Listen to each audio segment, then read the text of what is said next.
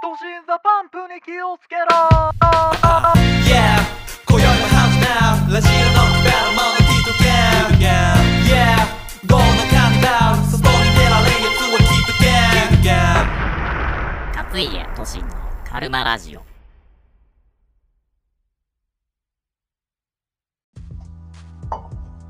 いきましょう。はい。えー始まりました。勝家都心のカルマラジオ第7回の放送となります。パーソナリティはシナリオライターの都心ザパンプこと鏡都心と柴田勝家です。よろしくお願いします。よろしくお願いします。えーこのカルマラジオを略してカルラジ。ゲストを交えて答えのない問題はあれこれと話し合ったり、たわいもない話を重ねながらそれらしい正解を見つけていこうとそういった趣旨になっております。皆さんゆっくりくつろいでお聞きください。はい。そして本日のゲストはジングルを作成してくれている一世伊藤くんです。よろしくお願いします。どうも、はじめまして、一世伊藤です。よろしくお願いします。はい、どうも。えーまあ、彼はですね、我々の大学の文芸部の、えー後輩でございましてね、そうです。えー今日、えー出てくることになりました。はい。はい、お願いしまよろしすくお願いします。はい、よろしくお願いします。あの、かっこいいジングルね。あのはい。ズバルドゥドゥドゥドゥドゥのあのから始まるね、あれを。あれを、なんでね、はい、今日まあいろいろ聞きたいと思います。はい、までは、えー今回もやっていきましょう。それでは、始まり、始まり。第一のステージクリアだもうこれから先も作ってないカルマラジこれから第二第三のステージができるたびに君を招待する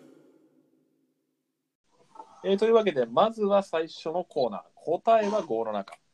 世の中で語られている答えの出ない問題に我々が勝手に正解を出していこうというコーナーです。今回のテーマはこちら。1番、嫌いなあもしくは食べられない食べ物ってあるまあ、早速うん答え出そうな問題ですが。なるほはいど。はいはいはい。あるそうですねありますね。ありますありますね。僕はもう昔からマヨネーズがダメを公言してるんですけど、そうだったの。そう、あ、うんそう公言、そうなんですよ。あのーまあ、もう最近この年になると、あんまりこう、あのー会社とかで飲み会とかもあるんで、いちいち言うのもめんどくさくなっちゃって、何も言わないで食べたりとかもするんですけど、あー確かに割り食うな。あんまメジャーなじゃメジャーじゃないもんな。嫌いな食べ物の中では。そうなんですよね。あですねのーポテトサラダとかがもうダメなレベルで、あうん。食べられないけど、あ、食べられないことはないけど嫌いっていうのがすごい多いですね。うんで食感なんですかいやー食感とあと、ちょっと酸っぱい感じ。まあでも、いいね。なんですかね、あの、白くて、すごいドロッとした感じのが。はいはいで、そう、あの、マヨネーズが一番ダメなのと、もうそうなると、あの、ちょっとマヨネーズっぽいは、もう自分の中でだいぶ NG になってくるんですよね。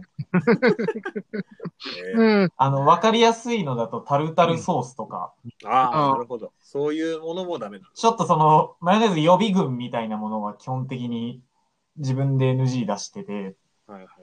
一番それでショックだったっていうか、あの、ショックだったっていうかめんどくさかったのが、うんあの、マクドナルドとか言うとあれですかね、マクドナルドに行って、はいあの、ビッグマックを、はいなんうか、んってあるじゃないですか。ビッグマックを食べるってなった時に、うんなんか、あの、マヨネーズっぽいうんソースがマヨネーズっぽいソースだってなって、うんあの、 マヨネーズ抜きで頼んだんですよ。マクドナルドって今、多分そういうのをあのしてくださるお店なので、そうだね。まあでなるあの、ビッグマックマヨネーズソース抜きで頼んだら、あのビッグマックって多分そのソースに味の8割9割ぐら いが込められていて、ああ、まあ調味料食ってますからね、我々そうは。なんですよ。結局。なので、その、やっぱ出てきたのがもう肉、パンみたいなすごいすごいじゃん。もう完全ナチュラルマックじナチュラルマックを、すごい。あの、頬張るっていう経験を一回したことがありますね。っていうすごいめんどくさい、自分のめんどくささのゆエピソードがあったりしますね。マヨネーズソースあれ結構じゃあ秘伝なんだろうな。ああ、かもしれないですね。ねみんなまあ、ビッグマック食べたいやつは実はあれ食べたかったのかもしれない。だから適当な肉を買ってきてですよ。うん適当に焼いてですよ。はいあの、ビッグマックのマヨネーズソースみたいなものを作って塗って食ったらビッグマック。 大体ビッグマックに なりますね。うめえって気づくかもしれないわけ。まあ、それ作るのが大変なんだろうけど。ですねえー、マヨネーズね。マヨネーズ、そうですね。範囲広がっちゃうからね。そうなんですよね。あの、たシーザーサラダのドレッシングみたいなのも、はい。マヨハンド入 って割と入ります。あれはちょっと見た目に引っ張られすぎなところはありますけど、マヨハンって厳しくない結構厳しいところあるかもしれないですね。こう、いいね。なんか、いくつかサラダ用意してもらって、マヨネーズを一切使ってないんだ けど、マヨネーズを濃いこの中に入ってるのと、だからもうそういうのはもう、あのーなんか自分の目の前に置かれてたとしても、すごい静かに、あの、じっと見てるだけで、やり過ごすっていう。なるほど。えすごいね、すいごいやねー。マヨネーズ、あらゆるものにかかってるからな、難しいな、それは。まあでも、すどごきマやすヨいネーズ。どきやすいでしょ。どけやすいですね。あのあらゆるもうその、その系統の調味料の中では一番どけやすいよね、一番どけやすいですね。あの、たん、もうガンガンに絡んでたら無理だけど。そうですね。あのうん、唐揚げとか、ああいうの頼むと、端っこに置いてあるんで、あこっねちから回避しやすさみたいなのはあったりはするんですけど、そうだね。比較的親切な 方だよ。そうそう確かに。だそう、ソース界の中でもだいぶ親切な方。確かに。まだ、まだこう、選ぶ余地を与えてくれてますもんね。向こうが。必要とあらば、私を使っていただいても構いませんが、ぐらいの。あそうだな。立場醤油嫌いな人とかよりは、あ、でも醤油もまあ離れてるか。なんだろうね。うん。完全最初からかかってるタイプしかないやつ。まあ結構難しいよね。ぐらいね、あの、ソースさんは結構かけられてるよ。そうだね。そうそう。ああ、元からとかありますね。そうね、完全に、例えばお好み焼きとかで後からかけてくださいみたいな。ないからね。お好み焼きだってソないからースがだって何割かな。我々は5割超えてるでしょ。超えてますね、あれ美は味。しさだから、ソース5割で、マヨネーズ3割ぐらいだから、あと2割ぐらい。そうだね。まああと、鰹節1割ぐらいかな。 青の青りの5りぐらい。が0.5。いや、こんなこと言ったらお好み焼き好きな人めちゃくちゃ怒られる けど、いや、わし好きだからいいよ、大丈夫だけど。まあ調味料食ってますから。そうそういうこと。ね。だね。いやー、調味料とか大事だけど、いやー、一つはあれだと困っちゃうねっていう。まあね、結構重いね。僕は都心はですね、あ、じゃあ、かついくさっき。いや、都心はなんか嫌いなもんあるかなって。子供の頃から結構何でも食ってたんですけど、うん一人暮らしとか、一人暮らしっていうか、まあその、親元離れて分かったのが、自分から野菜と果物を食べないっていうのをあ特にいねや、なんか買おうって気にならないよね。お金払いたくない。 そうなんだよね。あ、お金を払いたくない。そうね。そう全然高いし食べるけど。そう、高いし、なんていうか別にジュースとかで補えるんだったらそれでいいかあなっあ、てそうなっでちゃすね。そううんそれはちょっとね、発見ですうね。ん嫌いってことじゃないんだけどね。気づいちゃったうね。ん野菜一人暮らしだとやっぱ多いというか、僕たま、あの、料理とかたまにするんですけど、やっぱうん、そ、次の日も料理しなくちゃいけないみたいになっちゃうんですよ。その、材料が余るんであーあると。まあそうね。で、なるべくノカット作りたい。そうなんですよ。で、例えば、なんか、じゃあ今日肉じゃが作ろうって言って、肉じゃがの食材、なんですか、人参、玉ねぎ、じゃがいもみたいなの買ってくるじゃないですか。はいで、そ作うってね食べて、そこまではいいんですけど、やっぱ一人だと必然的に余るわけですよ。その手をつけてない野菜たちが。で、その日は、その肉じゃが食べたいものを食べれてハッピーハッピーなんですけど、次の日別に肉じゃがが食べたいわけではないので、そうなんそう、気が変たわだる野わ。菜だけが残るっていう状況が結構多いので、あれは、こと一人暮らしとかだとコスパ悪いんじゃないかなっていうのは最近気づき始めてますね。まあ、カット野菜系に落ち着いちゃそううですね。便利だからね。そうね。ああ、でも本当、普通に野菜買ってさ、作るってなると、ハードルめちゃくちゃ上がるじゃんあ。りますねいや、だっていらないなとか思っちゃう。そうですね。そういう時に全部を解決するのが、 そう、鍋だ。鍋ならいい。鍋。確かに。そうだ。鍋は全部を解決してくれる。これからの季節ね。確かに。そうですね。そういうことだ。いくら野菜を買っても何でも入れちゃっていいんだ。鍋なら。全全部入れられますからね。そうだよ。全部入れちゃっていいんだ。好きなもん入れていいんだ。そうだな。い鍋。や、果物無理じゃないでも、果物は。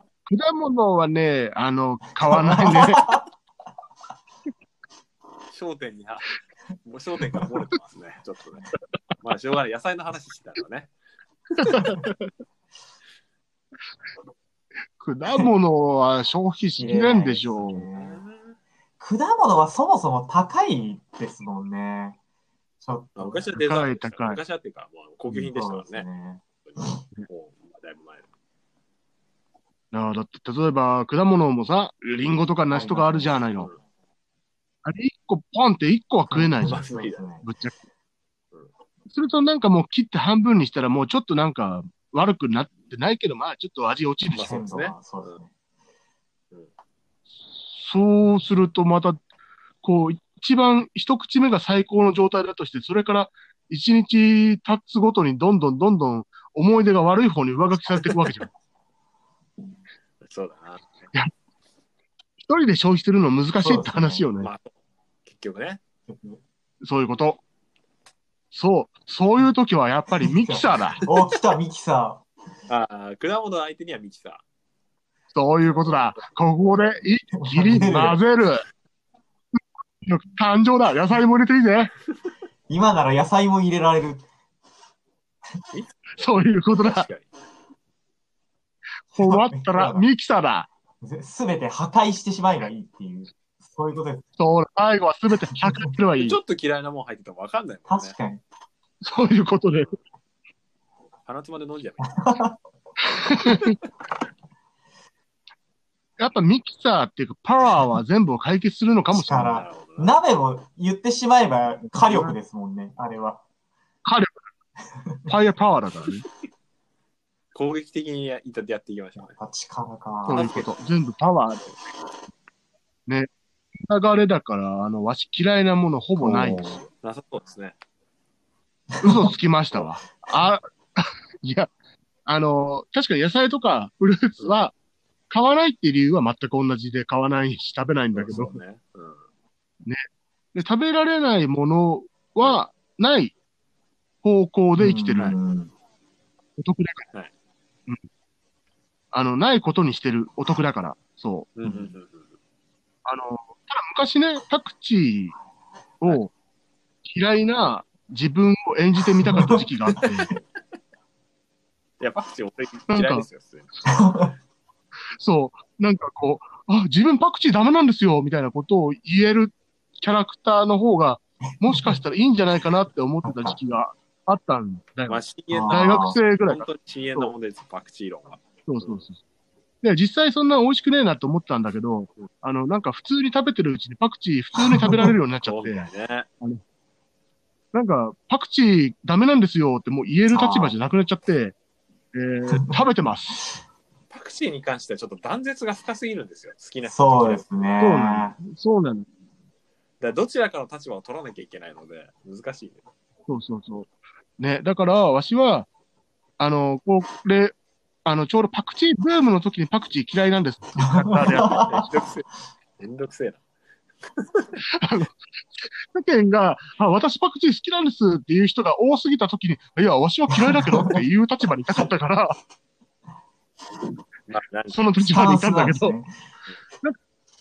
そそうそんう、なあの、にパクチそうー、そんなにかけるもんじゃないらしいしねあ。ーなんか、そうそういう、普通に食べればいいの、普通に。ななどさどさ入れるもんじゃないらしいからね。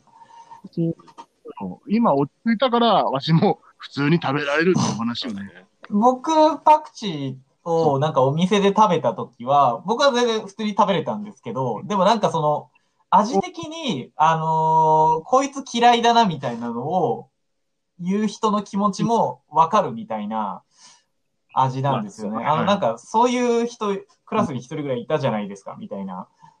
そうなんか、 俺は、俺は別にそんな、あのね、あの、喋ったりとかするけど、あの、嫌いって、あいつのこと嫌いっていうやつの気持ちもわかるみたい な。距離か。距離の測り 方ね。あいつ距離のあいつもなんか悪い、あいつが悪い時とかもあるし、みたい な。なんでまあちょっとグレーゾーンですね、そこ。パクチーパのクチーの気気持ち。持ちだからね。パクチーの気持ちになって考えてみましょうということですかね。そういう話。はいまあね、さ、まあ今回の結論は最終的にパクチーも全部ミキサーに入れろ。そうですね。んそういうこ入れとてみたら解決するかもしれない。ミキサーを買おう。全部ね。 はい。えー、じゃあ次行きましょうか。おいしょ。 2番。最高の音楽を聴くシチュエーションはおーまあ音楽ネいいタねちょっとね、話したりしてますよね、このラジオでちょいちょい。歌詞の話とかもねうん、だかなっていう。これはもう一世伊藤あがあ、来たそう時でにすふさわねしい。。僕はやっぱこういう時は、し立場上、ライブハウスとか行っといた方がいいんですね。おまーあ、ちょっと最近はご時世的うん本場でに、あんまりこあー。うんう、ライブハウス来ようよみたいな感じには、大々的には言えないですけど。うん。まあ頑張ってまね、す今そうだけど頑張ってる対しね策。を取りまつつあ、何より、あのーこう、一般家庭よりも大きな音で音楽を聴けるっていう場所って多うん分、ライブハウスと映画館とかそういう、結構限られてくるんですよね。あーいや設備がないといけないからね。まあ、まず、まず一つそのでかい音を聴けるっていう環境は、結構いいんじゃないですかね。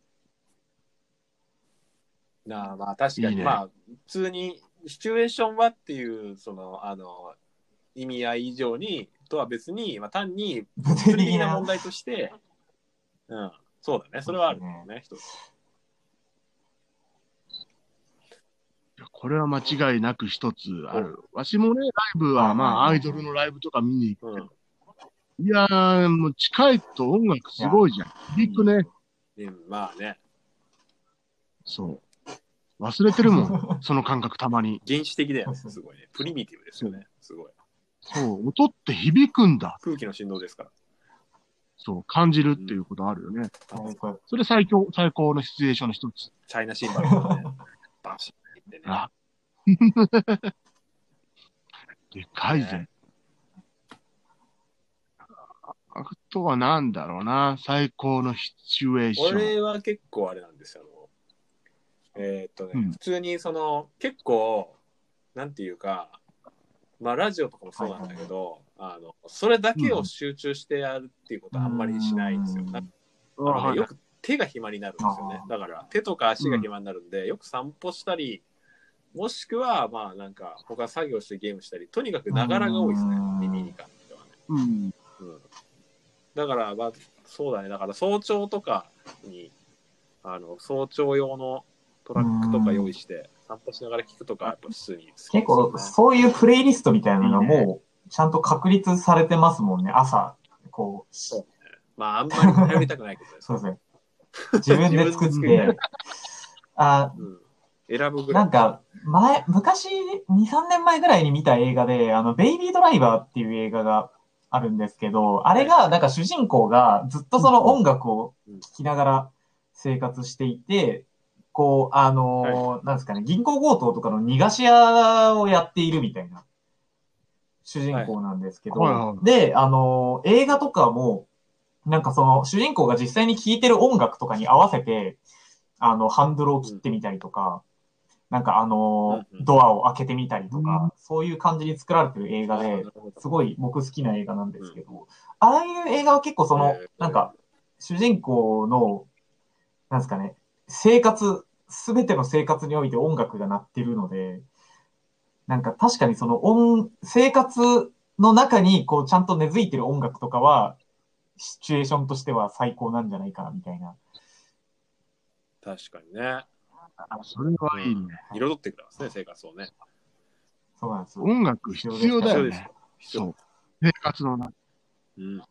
いやー、わかるね。だから、わしもあの、作業をするときに音楽聴こうかな、まあ、思うわけよ。で、あこの今の、まあ、小説とか書いてるときだと、小説の内容に合わせてある程度音楽変えようかなって思うわけ。あ、これは今から悲しいシーン書くから悲しい音楽聴こうって思って探して、 一日が終わることがある。あのディディグで終わってしまうんですね。まあ、そうね、リグで終わるね。全それ然あはのち、ょっと俺はこっちもいいそし、れはちょっとプレイリストを使った方がいい可能性ありますね。これはね、あのーあまりにもディグるとちょっとあのーちょっと作業外効注し率たが方が落いちいるとよこってでいすう。ね、そこは。これはうまく切り替えできないパターンまだあよ難しいからそね。こはね。で、言うんだったら欲しいからね。 そう。プレイリストって楽なんだなって思そううよよ。ね。だって聞くためじゃないからね。そ作業するためだからね。そうだよね目。的全と然違うからね。目的が違うね。そうでなるほどね。まあ、そういうことね。まあ、プレイリストを活かしつつ、生活に根ざした。だからなんかこう、自分のそ心の中に、こう、DJ みたいな人を宿しといて、なんかもう次、うん次っていうか、このタイミングで、最高、かけるべき最高の音楽はこれだみたいなのを、こう、自分のタイミングでバッチリはめられると、すごいいいっていう。うんああ、なるほどね。確かにう。ね。それあのーだから要は頭の中にこう ね、入れてアもマらゾっンエて、コーとかをね、入れてもらえる。 リズムに合わせて、バイオリズムに合わせて、そういう、そういうことよね。あのー確かにね、わしも、なんかの流れで家に帰ってきたときに、あのえー家に帰ってきて荷物とかを置いて、えーい服とかも着替えてるその瞬間に、あの、キッスの曲流したらめちゃくちゃあ、で楽もしかったそういうの分かりますね。なんか、そういう感じ。そういう感じ。なるだほからそのうち今も、なんかこう、聴いてるアーティストの、なんかあなたが聴いているこの音楽の傾向からおすすめの楽曲を、あの、ご用意しましたみたいなプレイリストとかをなんかいいね結構、あの、やってて、多分それが進化していくと、もう多分100点満点の、あなた今、もうこういう気持ちだからこういう曲聴きたいっしょぐらいの、か解像度の、あの、AI がこう算出してくれるみたいなのが、多分そのうち出てくるんじゃないですかね。ど。いいね。来る、来る、来る。いいね。そこにあの、ハッキング仕掛けた よね。逆に。それでも、落ち着いてる方に急にあの、激しいロック聞かせたよね。いや、だから逆にそれあれじゃないあ、今私は盛り上がんなきゃいけないんだってなる。なんかだからご信託とかに対してさ、こうはいはい勝手に解釈するじゃないですか。人は。そういうことそうだなるかもね。ね、あだから、あの、今でもできることは我々が Amazon Music など で、ヒーリングミュージックを聞いた直後にめちゃくちゃロックかけたりすれば、あの、AI がバグって、この作品を聞いた方はこちらも聞いておりますになるから、そういうね、ハッキングをね、まあ、数万人単位でやれば成功しますね。悪魔信仰のメタルとか聞いたらいいんですかね。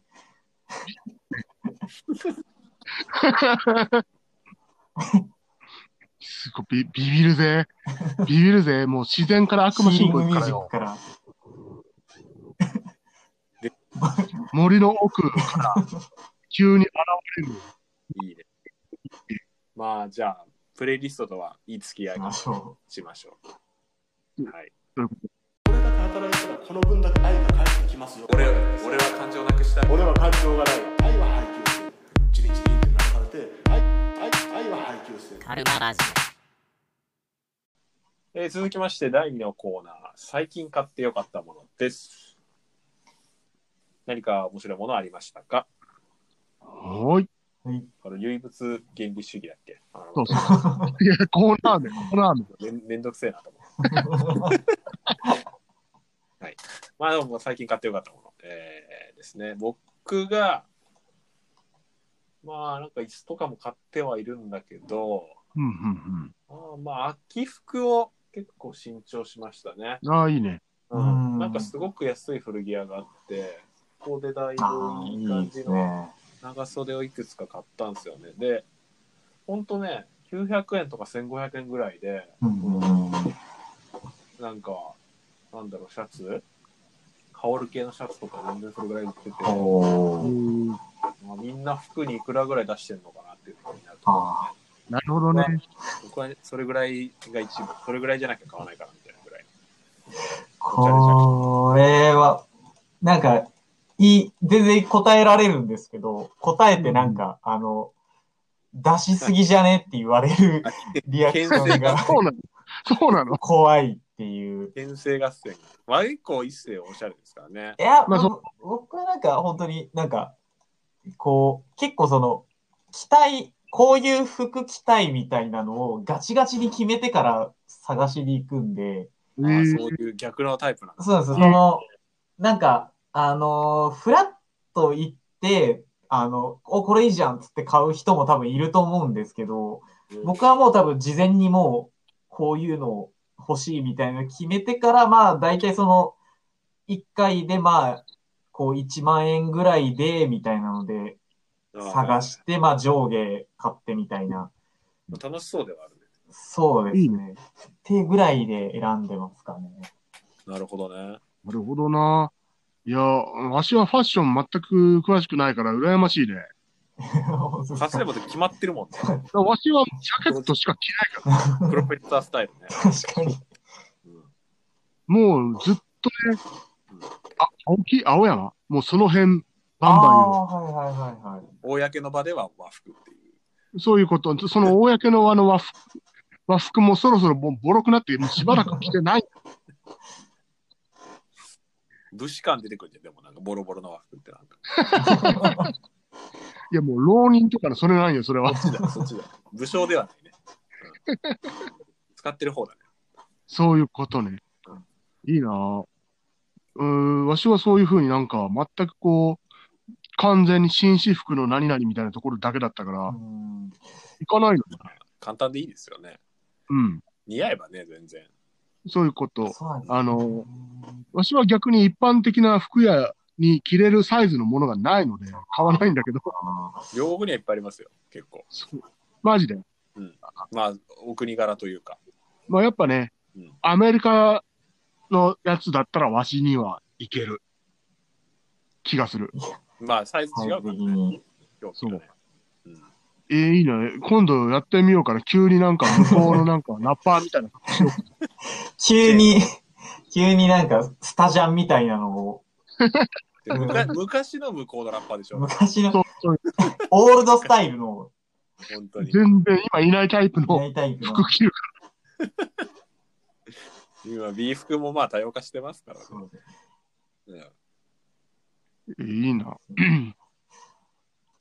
買ったものね、それで。うん。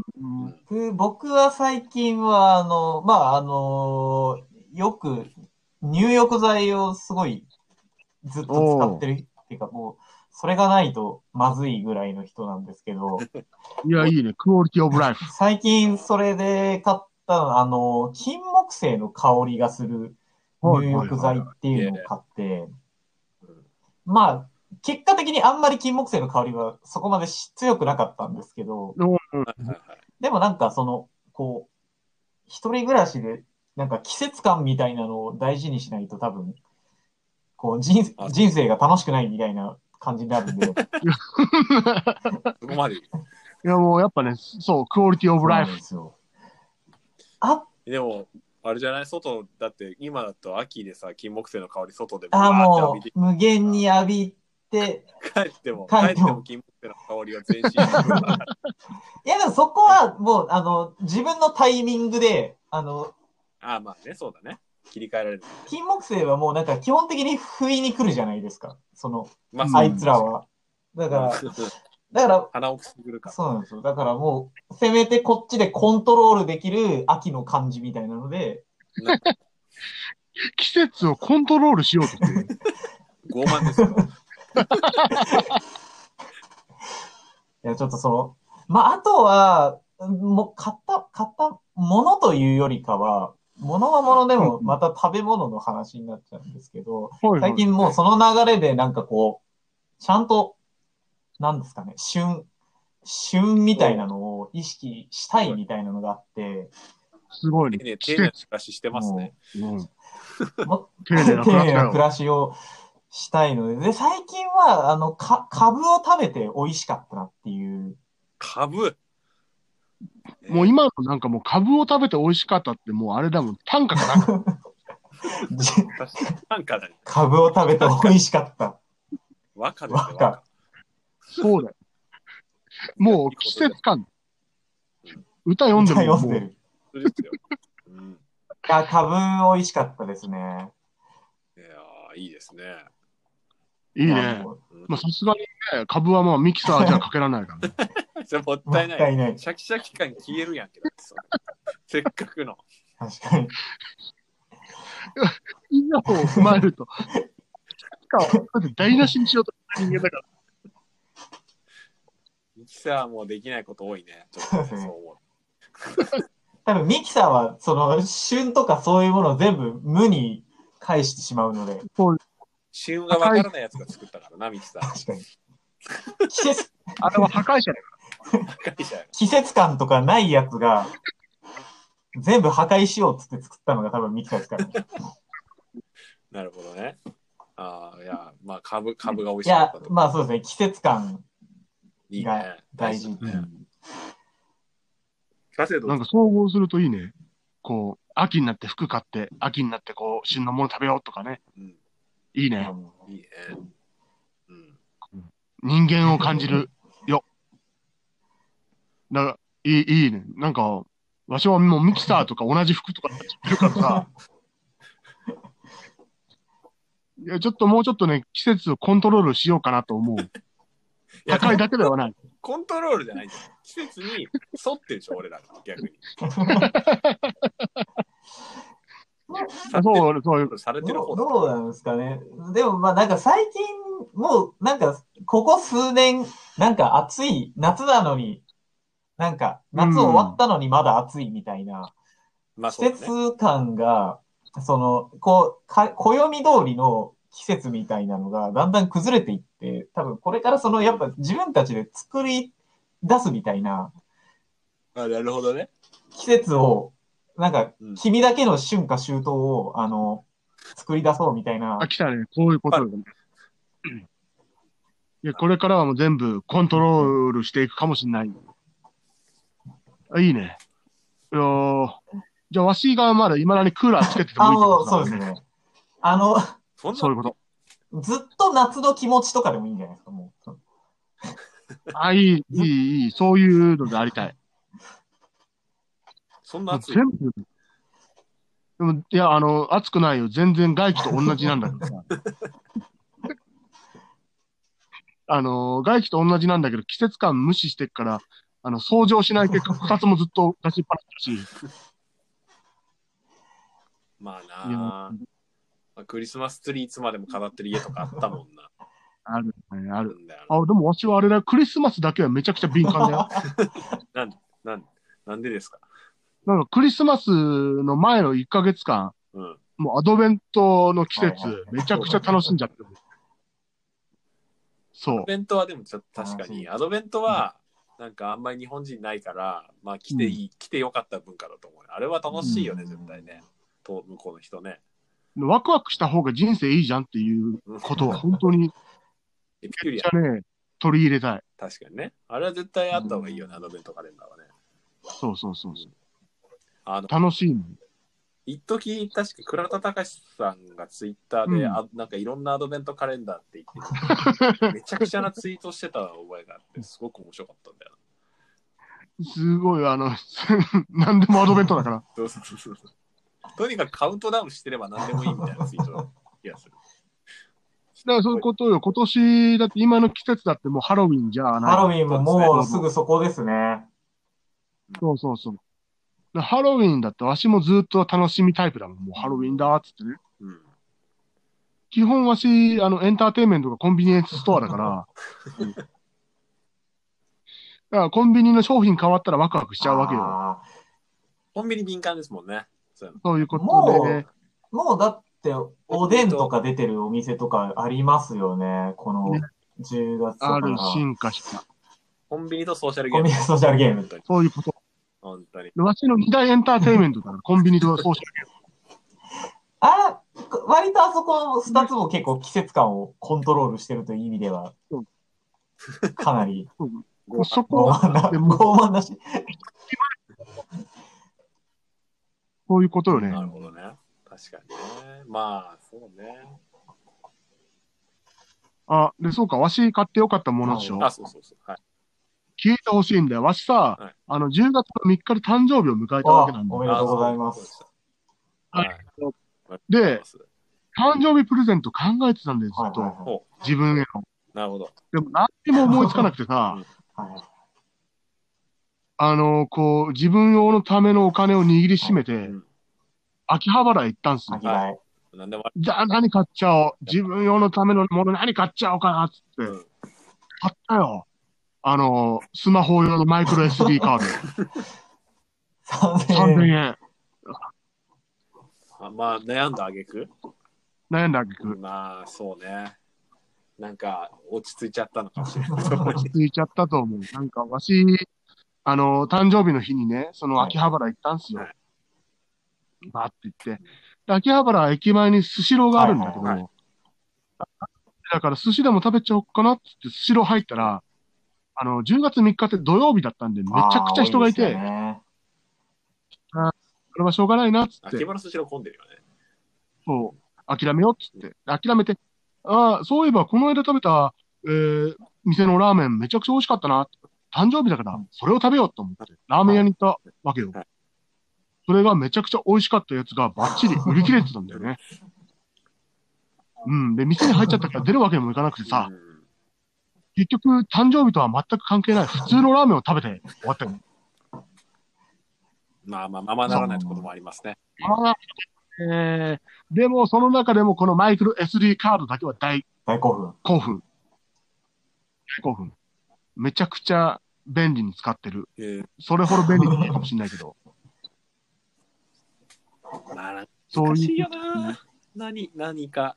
誕生日だから買うっていうのは難しいよ。あ誕生日だけって、なんかだんだん思いつかなくなってくる。だって必要に応じて買うじゃんっていう。あ、確かにもうそうですね。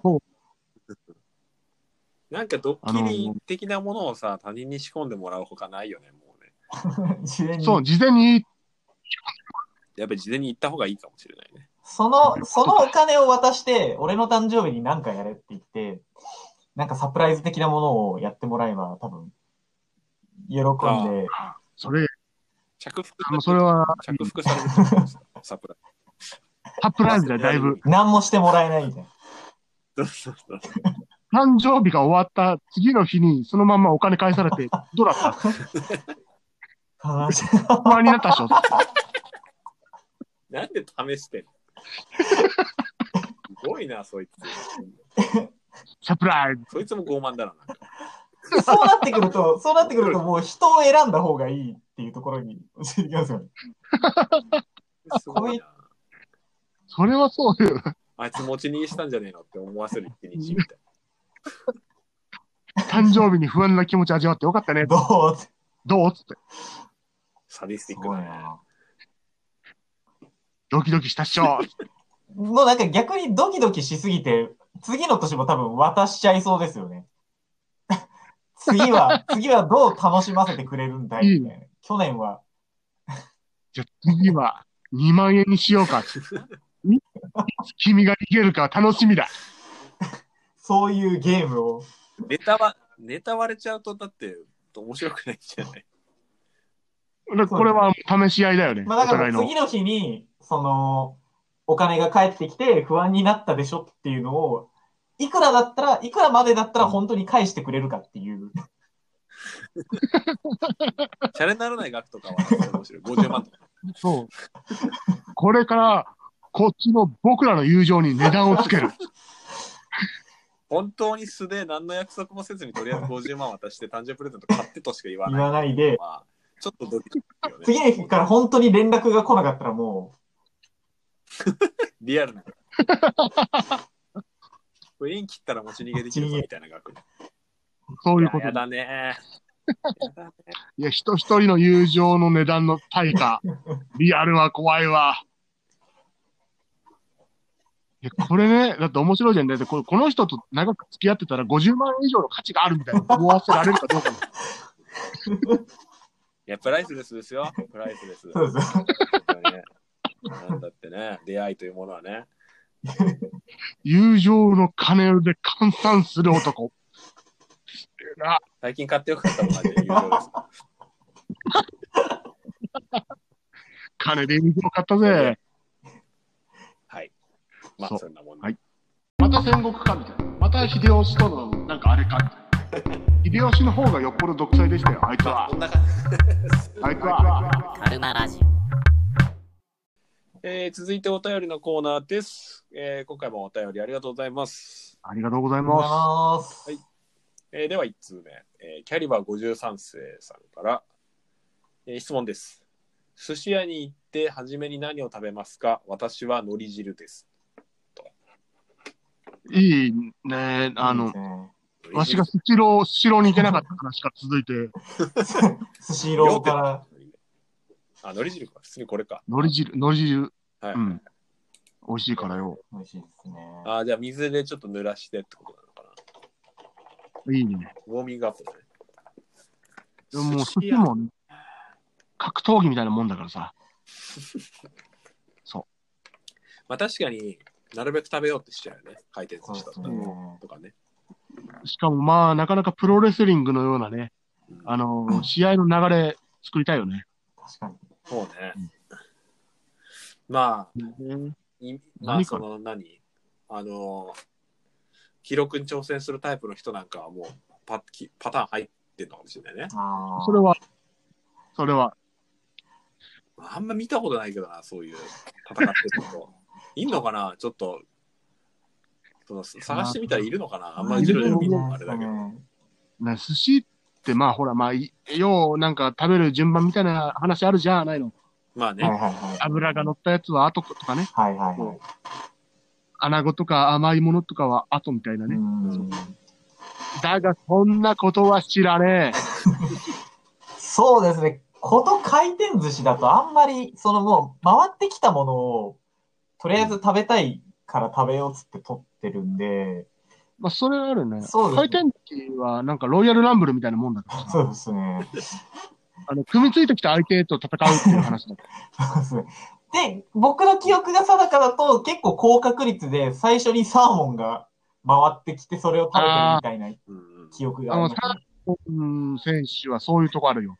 サいーモやンね、確かにね、そうなんだよ。ロイヤルランブルも実際は結構ぐだるところあるから、うん。回転寿司ロイヤルランブル説は結構あるかもね。今ちょっと、おい WWE を今今まで見てきた から確かにそれはあるなみたいな思ったり、30人ぐらいが入り乱れてね。 はい。うん。ね、リングでね、バッて。いや、だからサーモン選手は大体いつも、こう、シュッまあ、来るんだよ。いつも。すぐ来ますね。うん、あいつは結構。軽量級だから。うん。ミステリオとか、そうそうそうそう。飛び技使ってくるからみたいな。一番早く飛んでくるんだ よ。で、なんだかんだ言って、締めの時にも残ってるんだよ、あいつは。そうそうそう。うまいポテンシャルはやっぱ高い。うまく立ち回ってるわけですね、もそうそう、う彼は。目につきやすい割に結構最後まで全然うん戦えてるっていう。で、やっぱあのーなんだかんだす、もう回転寿司ロイヤルランブルだと、急に季節の新メニューみたいなやつがああー、るいんだよ。ますね。あれ新人だよね。あのあれ新人。新人スーパースター。うん。で、新人でバーン来て、お、お前意外と強いじゃんって言って、2回目はない、 ない。まあ、なテレビとかの企画で出てきたやつとかでね、多 分。まずそういうのに、そういう人にか、人というか、寿司に 限って、寿司に対してそういう寿司に限って、意外とその一皿200円とか、そういうちょっと、こう、た強気そうね、コストが。うん高めな感じの、うんお高く止まってる感じですもんね。君を雇う分だったら、このサーモン選手2人雇える。いや、そういう、結局そいつの方が選手生命としては長いですからね。そういうことよね。で、初めに何食べるんですかって結局。 そう。質問には答えないといけない。わしは、縁側を狙います。縁側いいですね。縁側確か自主的に頼むっていうあれであれば、いくらかな。ああ、いくらが結構好きなので。なるほどね。いくらわし後の方あ、だ。本当ですか。とりあえず、なもるほどう、あの、挨拶みたいな感じで、最初とのりあえねず、挨拶。よろしくお願いしますって言って、いくら食べてから、まあ、回ってきたやつと戦うみたいな。でまた、まあ、最後の方でもね、もう一回ぐ今らい。回、あの、今日はありがとうございました。そに。のレフェリー。先輩レスラーじゃん。いや、やっぱ、僕はね、あの、うんしめ鯖大好きなんでね。あ、美味しいですあいいね。魚の中で一番好きなんで。うんまあ、しめ鯖は食うだろうな。最初かどうかはさておき、多分一番食うだろうな。超好きなんだよな。しめ鯖まずいってあんまきないじゃん。ないですね。完全にやばいところからから。それだからそれはだって、あれじゃん、多分材料が悪いじゃん。 うんそ。うですね。多分、そんなに、あれなんだよね、どこも一緒だと思うんだよね、しめ鯖って結う構。ん。美味しい。うん。まあまあ、しめ鯖好きですからね。しめ鯖とうかん。っいいね。て感じかな。ねうん。わしもバッテラとか好きだしね。ババステラッ。テラ。どんなやつだっけウグロ。あのはいはいはいはい。あとは、あ押し寿司、バッテラって言うんだ、これ。えーー、、それ、うん。あのー寿司もたくさん選べるやつももちろんあるし、注文タイプもあるけども、たまにそういうお土産的なやつってもうそれだけじゃんそれも好きよ。いいですねえー、全然知らなかった、好きだったけど。うん。美味しいよ。ー。これ、マスマイ寿司との違いとか書いてある。ちょっと後で読む。 そう。えーあーうんだから寿司とかね、食べたいなってある、ある、ある、ある。ちなみにこれ、その、初めにっていうあれではないんですけど、なんかこの、あの、送ってくださった方、海苔汁みたいな感じで、お寿司以外で食べるものとかっていうのだと、なんか、あもうめっちゃあるよ。もうスシローと か、 まあ、スシローはだって結構ほら、あの異業種のさ、はいはいあの総合格闘技から連れてきたような人がい るもん。いっぱいいるからさ、だから別に全然あの、だってあのギャグのコメディアンとかコメディアン。やつもいるもん、出てきてくれてるもん、やつだ。レスラーみたいな人がいるもんね力士。もうラーメン業界から来てるし、ああー、なん最近多いですね。スシローかなりあれだよね。色物多いよね。そううん。色物選手いっぱいいるからさ、DDT プロレスみたいな感じだけそうどそさう。そうそう。あの、大学の近くにくら寿司が、多分一駅、隣とかにくら寿司があって、よくあったよ行ねっ。てた時に見たのあったあはっ、やっぱあの、カレーパンとかを出してた時が結構、あああ、衝す撃的でしたねごいよね。すごいよね。まあ、わし、くら寿司、ビックラポンのために行ってたから、もう、なんかもう、よく覚えてないんだけど、あ、まだ部室にあるんじゃないですか、ビックラポンの。あー、ああるるんじゃないんじゃですないか。あれも捨てられてるっしょ、きっと。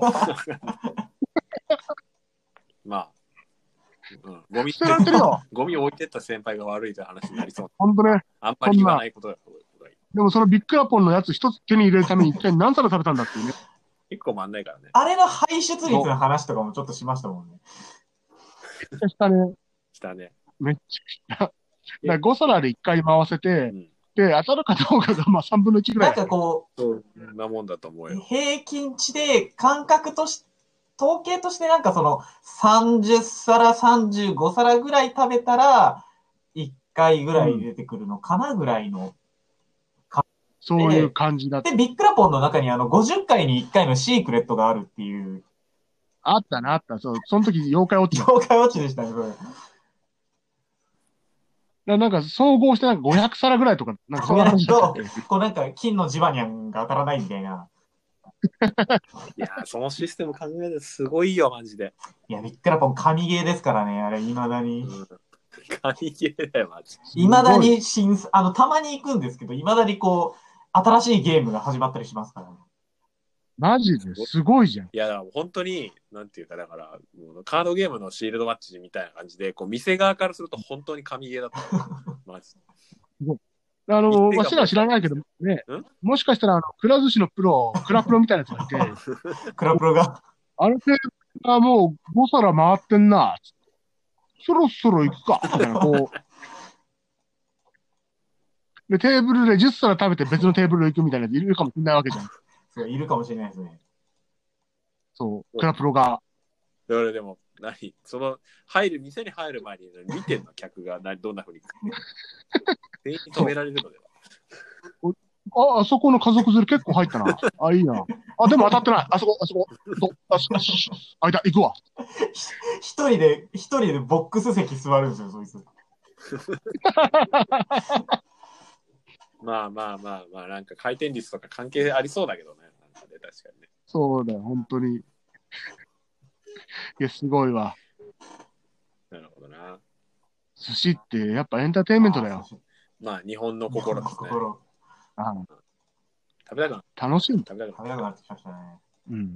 寿司食いましょう。寿司食いね。はい、えー、じゃあ次ですね。次は、えー、ダーハラさんから来ました、えー、質問です、ありがとうございます。えークリエイターの方々ってどういうふうにものを作り出してるんでしょうかコツとかハウツーとか教えてください。なかなかなかなうん、まあ、真面目なというそうですね。かりしたすごいね質問とあの、本当もうここまでずーっと食べ物を破壊することしこれかは、話してない。食べ物で遊んでたからだからな。季節をコントロールし、みたいな話ばっかり言ってましたけど。いやーでも、こうやっいやでも結構さ、いこの、それぞれ、あの、まあ、最近は俺はゲーム作ってるし、勝家は小説だし、まあ一世は音楽だしそうでで、すねこれそれぞれちょっと違うよね。そうですね違。うね。何かどういうふうに、違うものもあるのか、共通するものもあるのか。まあ大きく、やっぱ黄金パターンみたいのには頼るよね、やっぱどうしたってね。うん。それはある意味、うん。先人たちが作ってきたもんだからそうですよ。ね。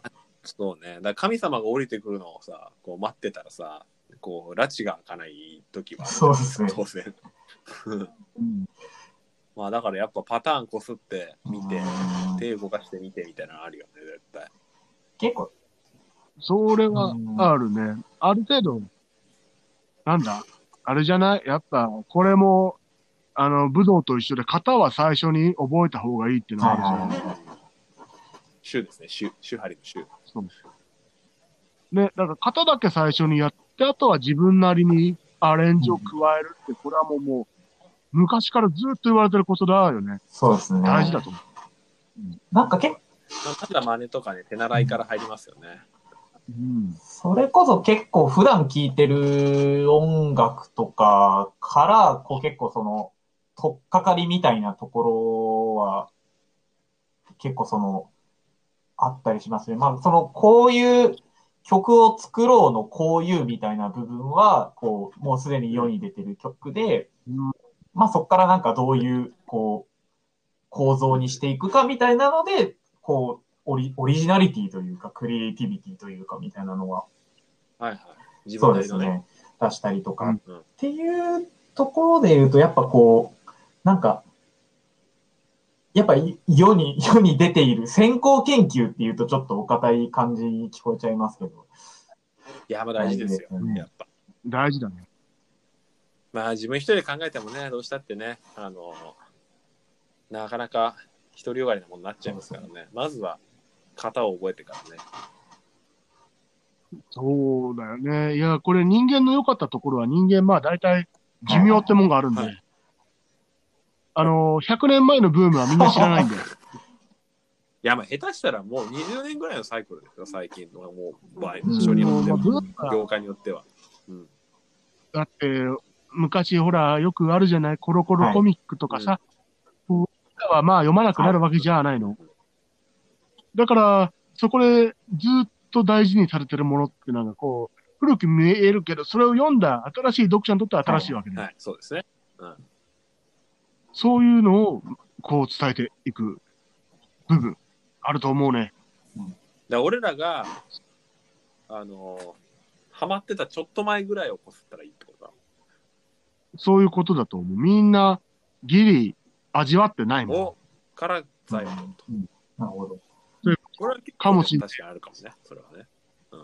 そういうことかもしんない。だから、この世代だとポケモンの前に流行ってたやつこすればいいんじゃないパッとは出てこない。そうですね。ポケモンの、なんだなんだ、ミニ四駆ミニ四駆か。えーじゃあミニカーブームまた来る。